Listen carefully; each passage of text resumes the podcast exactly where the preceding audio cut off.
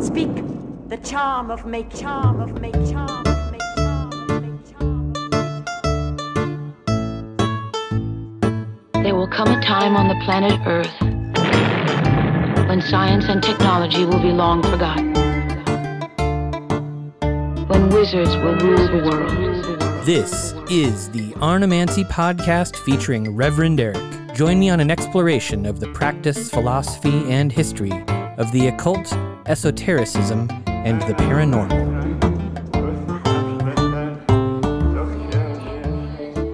Welcome, listener, to season two of the podcast. As I record this, my home state of Oregon is on fire and covered in smoke. Something like a million acres have burned already, which is more than twice of the total acreage of any year over the past 10 years. It's gross. It's threatened a lot of lives and communities. It's destroyed homes.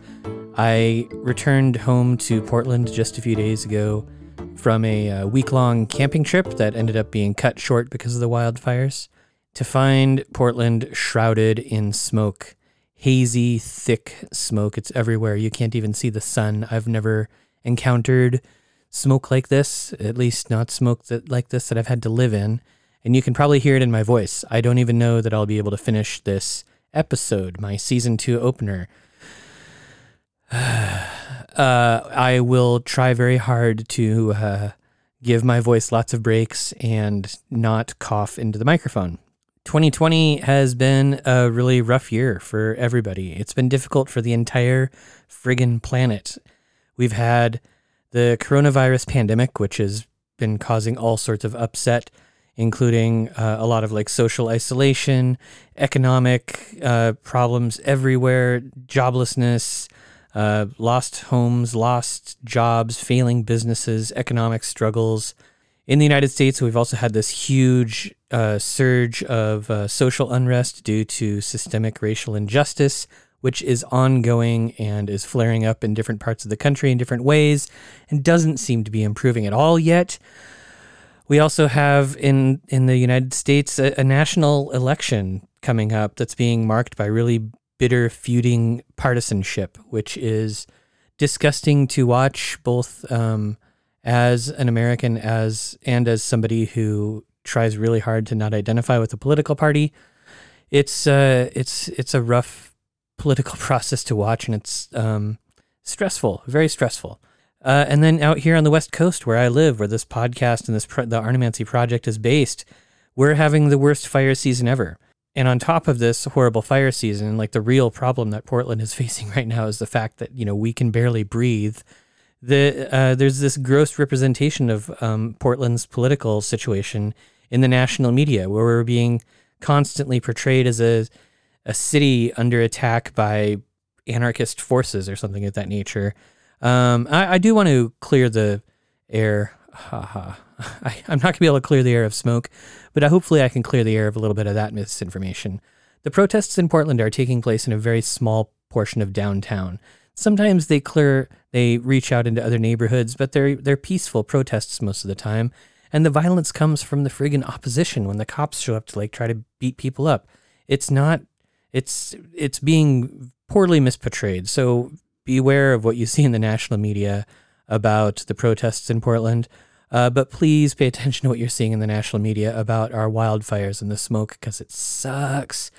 I can feel my voice starting to give out already, which is cool because I think I'm about to um, move to another section so I can pause and uh, cut the pause out and you won't notice. This new second season of the podcast will not be exactly like the first one. There's going to be a lot of similarities to format most of the time. I'm hoping to have more solo shows. Those are always really tough for me to do, though, so I'm not sure how that'll go. Um, and I'm hoping to have some themes that we sort of stick through throughout the year, um, where I'm going to try to find guests who can hit on very specific things. But I also want to talk about how weird it is to be doing a podcast about so many um, historical topics that are impacting our present lives. Uh, and, and, I'm talking about, you know, like the occult stuff. We, we talk to a lot of practitioners who are pulling ancient practices into the present day and sort of doing new things with them. So there's a sense of, there's a sense in this topic of very current topical stuff. But against the backdrop of this year, it has felt weirdly impossible to discuss things uh, in a timely manner. So many of my guests um, are recording. Well, I guess I guess all of my guests are recording as the events of this year unfold. So a lot of times you'll hear us talk about like what's going on at that particular moment, and it and given the pace at which the new crises keep popping up, it's impossible to stay current.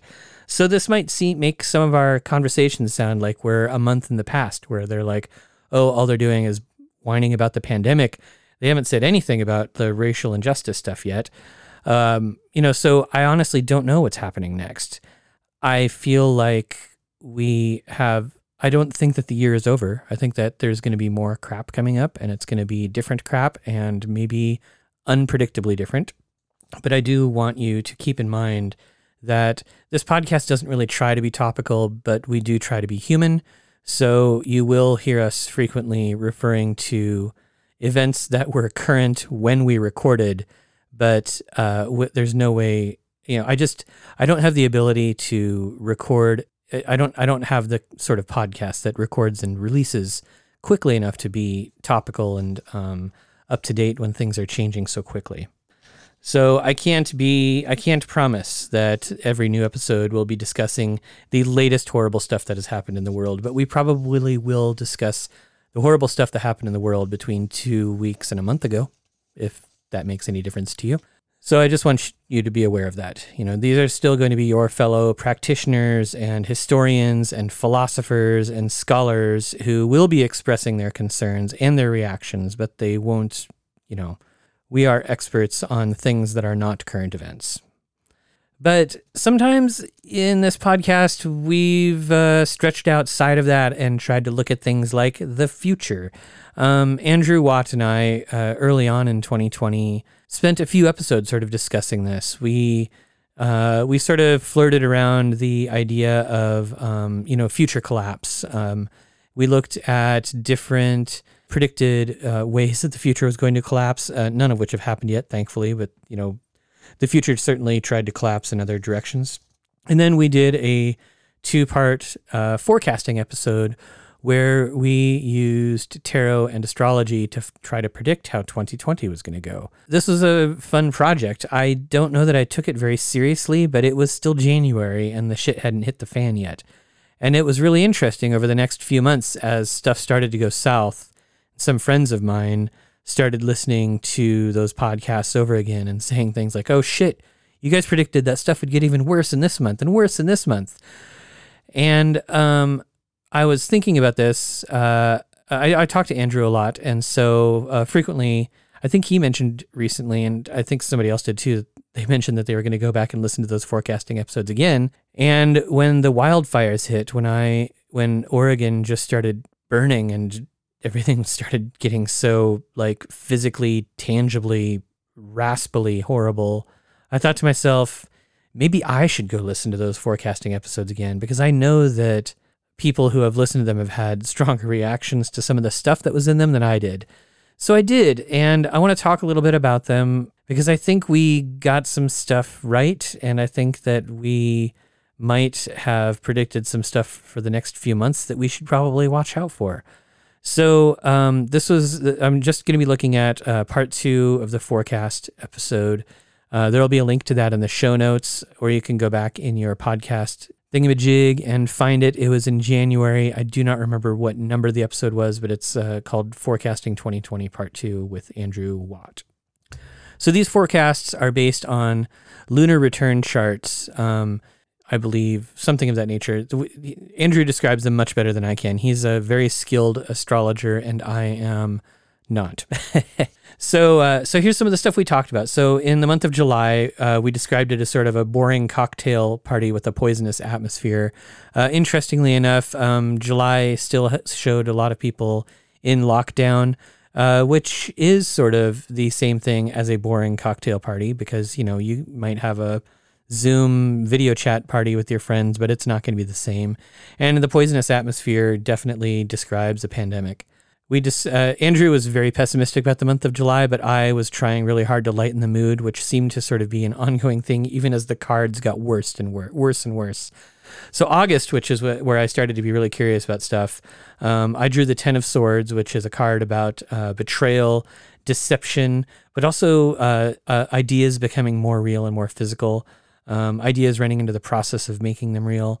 Andrew's uh, astrological forecast talked about women in the community being in trouble, um, toxic institutional relationships, uh, and over, overall, we decided that it, uh, August was going to be a pretty nasty month where you should probably be focusing on your family. August was a rough month. I don't know that it was necessarily the roughest of the pandemic months, but uh, I believe that was the month where we did have some toxic institutional relationships. I believe that's the month when the federal government tried to invade Portland. Like it, it got pretty gnarly and bad there. September, the month that we're currently in, uh, I was really interested in seeing if we had predicted anything about the fires. Uh, I saw some people on um, Twitter, so Astro Twitter, you know, which is all the astrologers on Twitter, uh, talking about um, Mars going retrograde or Mars. You know, Mars is hanging out in its in its domicile right now, which makes it really powerful and potent. But something about Mars um, stationing retrograde having uh, some sort of correspondence with the fires starting, which sucks and should have been something that we could have seen ahead of time. But we didn't really talk about that. What we talked about in September, um, I drew the Queen of Swords, which is a card about harsh decisions, um, choosing between right and wrong, and sort of uh, creating a union of things that don't normally agree in order to make a decision or create movement. Andrews said that astrology indicated that September would be a great month for publishing, creativity, writing, or travel. I will say that uh, I did get some travel done in September, more than I've had uh, all year. And it was fun. I did uh, climb to the summit of Mount Scott in Crater Lake National Park.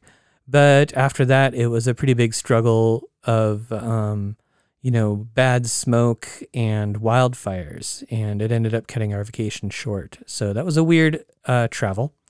But uh, as far as creativity and publishing, I feel like I've been very creative this month so far. And I'm publishing this podcast and starting up season two. So that's kind of cool. We also, uh, Andrew also described uh, all of the planets um, in Capricorn right now as the Capricorn dog pile happening in the seventh house, which is going to be rough uh, coming up. We should, so this is where we're getting back into the future. And I think that um, our forecast seems to be making more sense now that we're getting closer to election season. So these are things that I think all of us should be watching out for right now. First, October, I drew Temperance, which is the card that is sort of the root of all virtue. It's about walking the line between extremes, finding balance. I really want to relate this to uh, the election coming up now, especially since we know that there's going to be mail in ballots what we usually refer to as like the September surprise when scandals break in the news and uh, uh, candidates try to discredit each other based on like personal scandals and political scandals and stuff like that. Uh, that's probably going to start happening in October instead of September. And temperance is a really good card there. We need to remember that a lot of political news and a lot of news that's going to be happening over the next few months is going to be targeted directly at our emotional response. It's going to be about it's going to be about getting us away from that temperate middle line because in this election eh, as in as in a lot of the United States elections that have been happening um, they're trying to the you know each political party wants to craft the other political party as the other and we're trying to be taught to hate somebody enough that we vote against them instead of uh, and it, it feels like this so often that that it's just sort of like we must stop the other person instead of saying something like we have a great vision ourselves. It's always just don't let the other person succeed. Uh, framing framing an other is such a classic and ugly ugly tactic. Please watch out for it. And I think that's what that temperance card is is about for the month of October. Andrew had had some interesting stuff for this one. He said that he saw a strong position for a female candidate, but not in a very strong sign.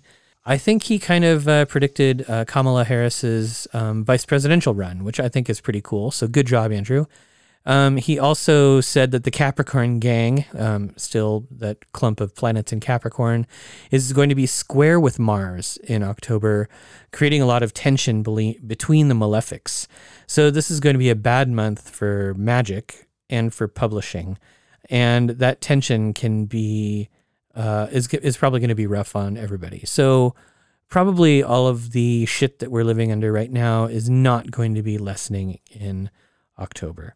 Okay, November election month. I got the Two of Coins, which is about uncertainty and imbalance and chaos.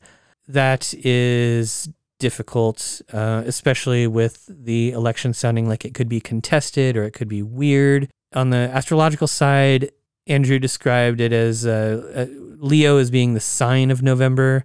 Um, there's going to be a grand fire trine. It's the the and it's it's there's going to be a grand fire trine that sort of rules over the month uh, between Mars, the South Node, and the Ascendant. Uh, it's a favorable favorable combination for bad stuff. November might just be a really really difficult month. Going into December, things don't necessarily get any better. My card for December is the Hermit, which is about self reflection, learning, seeking wisdom, and prudence. It ties very closely in with Temperance, um, which was the card for what was that, September or October? October, I think. Um, so that's uh, that's going to be really important. Is uh, continuing with the sort of focus on your personal virtue Prudence is is wisdom. So look for wisdom. Don't just fall into traps. Andrew suggested that there that there was going to be a lot of fake news about what happened in November, which is a really interesting thing to be predicting, given what we know now about, um, you know, the president's threats about not accepting the results of the election or his attempts to cast doubt on, um, you know, the reliability of mail-in voting. It also sounds like uh, Venus is uh, is gonna have its time in Scorpio. Then we're we've got Mars um, still in Aries, which is probably going to produce a lot of saber rattling, and we're going to be ending the year with a new challenge. Jupiter and Saturn are going to be conjunct on December twenty first in the first degree of Aquarius, and it's going to probably usher in a new era of difficulty. It's really hard to predict what that's going to be, but I would urge you to, um, I don't know, uh, save extra money, be cautious. Uh, know that uh, you should know that nothing is really ending. Stuff is going to always keep evolving and moving on. I think the best thing we can all do is, uh, right now, as Andrew suggested in that episode, keep celebrating Venus on Friday mornings. Keep doing your planetary prayers to Venus. It's you know, this should be her time. So get get uh, get love in the air, and um, remember to uh, pay attention if somebody is trying to forge an other and making you hate them. You don't need to hate people. We really should be going for universal compassion, universal love.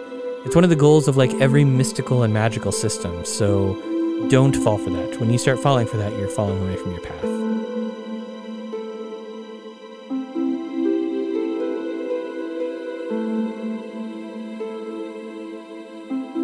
Let's talk about what to expect the rest of this season. So, first of all, a fun fact because of the way I produce the uh, Arnemancy podcast, I don't record the entire season in advance. Usually I record in batches. So, I'll do like um, three or four episodes and then sort of have them tr- trickle out over uh, four to six weeks. So, episodes tend to be recorded a little bit in advance, but not a ton. So, I don't have the entire season planned, but I do have some stuff that I'm really, really excited to be working on that's kind of already planned out.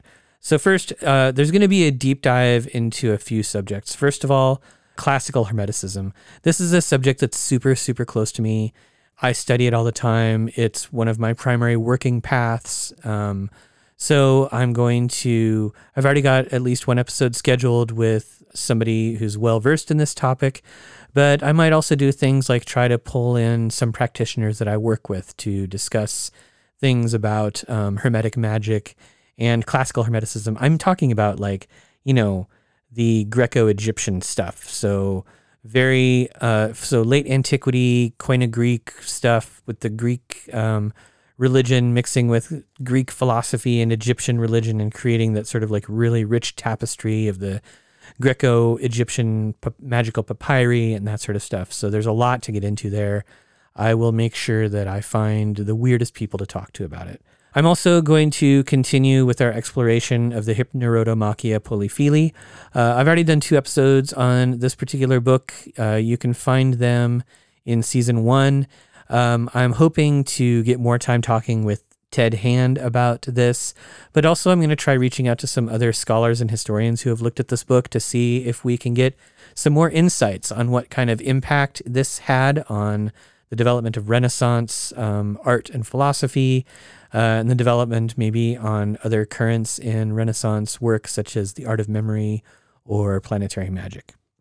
Finally, and this is going to be a new experiment that you guys, the audience, is going to help me with.